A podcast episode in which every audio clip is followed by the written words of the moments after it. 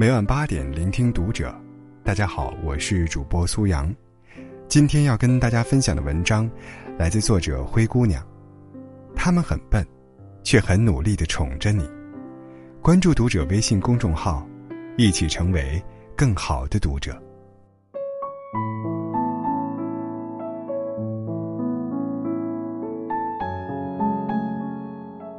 一位作家讲过一件趣闻：某年，他借住朋友一所河边别墅闭关写作，离开后，却接到了朋友电话。朋友支支吾吾的问：“他是不是在别墅居住时得罪过周围什么人？”他有些吃惊，因为那别墅居于乡野，周围只有几户人家，彼此熟识，都是礼貌的文化人，相处和谐。连口角都不曾有过，又何谈得罪呢？朋友听后依然疑惑，说：“既然这样，为什么我住的这段时间，每天门口都扔着一些血淋淋的死蛙死鱼，特别吓人？有一次，甚至有一只肥肥壮壮的绿色长虫子被丢到门把手上，朋友胆小，恰好摸个正着，几乎吓得半死。他也觉得奇怪。”跟朋友分析半天，两人皆毫无头绪。临到撂电话时，他却忽然想起一事。晚春时，下过一场冰雹雨，雨后他散步时，在河边遇到一只不知名的灰色大鸟，被冰雹砸伤了翅膀。他给他简单上了些药，又喂了几条鱼，就放生了。朋友惊道：“不会是传说中的鸟的报恩吧？”于是蹲守几日，终于等到那个始作俑者。果然是一只灰色大鸟，它的学名叫苍鹭。朋友追了它几日，发现这苍鹭每天颇忙，不但给朋友家丢下死鱼等物，还飞到另外一处农家丢相似的死物。前去询问，果然那农家也曾喂食过这苍鹭。最有趣的是。农家说，苍鹭还会观察，若是当天收下了某条死鱼，第二天出现在门口的还是死鱼。如果把某只死虫丢出门外，之后就不会再收到虫子了。朋友连连称奇，眼前生生浮现了一位英俊骑士，用带着磁性的声音，无奈又温柔的伸出手来，摸了摸对方的头。怎么办呢？这个也不喜欢，那个也不喜欢，真是拿你没办法呢。算了，我再来想想办法吧。简直带着不可思议的奇妙暖意。这大概是最懵懂，也最宠溺的报恩了吧。我的新书发行，在朋友圈和微博上都发了消息。母亲打电话问我：“姑娘啊，看你发了新书，妈能帮你做点什么呀？”我说。妈，您别受累了，真不用帮忙。书我给您摆到床头，喜欢就多看两眼。母亲笑呵呵地说：“好嘞。”过年回家，亲戚见了我都抱怨，说你妈这几个月麻将都懒得打了，跟我们吃个饭吧，手机不离身，巴巴的盯着，手指不停的按呀按，也不知道忙些啥。我也有些好奇。便问母亲到底在做什么，是不是迷上了某款手机游戏？母亲起初不讲，后来禁不住缠问，只得有些不好意思的说：“我，我在给你点赞。”点赞，我一愣：“妈，你怎么点的？”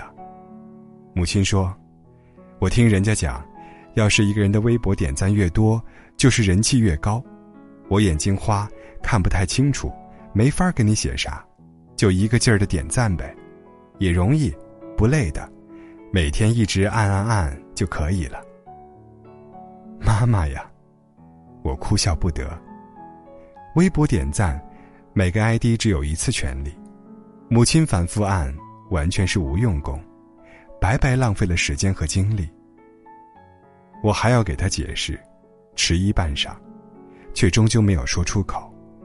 只是劝了他几句，不要太辛苦。我想，他这么努力的让自己有用起来，尽己所能的宠爱着自己的女儿，辛苦的创造着微弱却温暖的情感价值，我又有什么权利让他失望呢？这篇文章注定是不能让他看到了，就让他愉快的为我点赞。活在帮到女儿那种心满意足的快乐中，挺好的。东北的冬天很寒冷。零下三十摄氏度的气温，滴水成冰。儿时我臭美，常喜欢穿漂亮的雪地靴。然而，往往越是漂亮的靴子，越是不防滑。我平衡能力又不好，做个屁股墩儿，或者把腿摔得青一块紫一块，都是家常便饭。于是，每到上学放学，父亲就会让我抓住他的胳膊，稳稳当当走过小路的冰面。父亲身形高大结实，只要拉着他，心里就特别有底。后来我长大了，父亲却病倒了。好在通过逐渐治疗，身体恢复的不错，至少可以拄着拐棍儿到处慢慢的走，看看风景。然而这个冬天回家时，我又一次在冰面上摔倒了，龇牙咧嘴，捂着屁股走进家门时。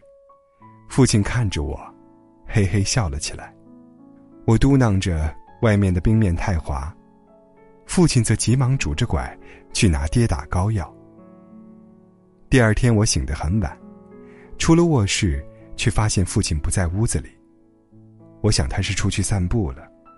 这么冷的天，地又滑，明明嘱咐过他要好好待在屋子里，怎么就非要出去乱走？万一摔了可怎么办呢？我跑了出去，下了楼，远远就看见父亲的背影，居然已经慢吞吞走到了小区的门口。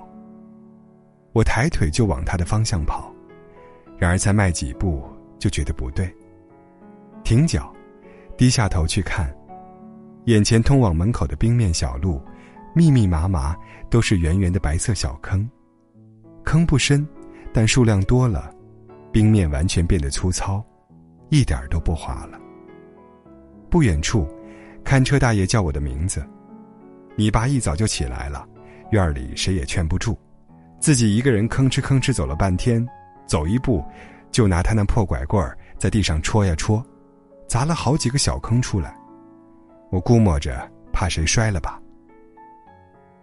我揉揉眼睛，喊：“爸！”那个高大。又佝偻的背影，慢吞吞转过身来，在清晨的冷空气中，露出一张冻得通红、依然笑着的苍老的脸。我向他飞奔过去，毫不犹豫。有什么可担忧的呢？每一步，都踩在稳稳的宠爱上，永远都不会摔倒。这世界，有多少笨拙的人呢？他们做的事。常常绕了无数个圈子，迟缓、蠢钝，甚至惹人发笑。可是他们所做的目标，无非是想把你拥在怀里，把他们认为最好的东西，都双手奉上，仿佛你还在摇篮里那样，一无所知，一无所有，尽情的享受他们的呵护与照料。他们的爱，看起来不花哨。分量，却是实打实的。因为笨拙，不懂得掺些水分，也不懂讨价还价，只是爱无反顾。这大概是一辈子都不愿失去的一种拥有。我能给你的，如此不值一提。然而，这已是全部。只愿。我还能给，只要你还肯要。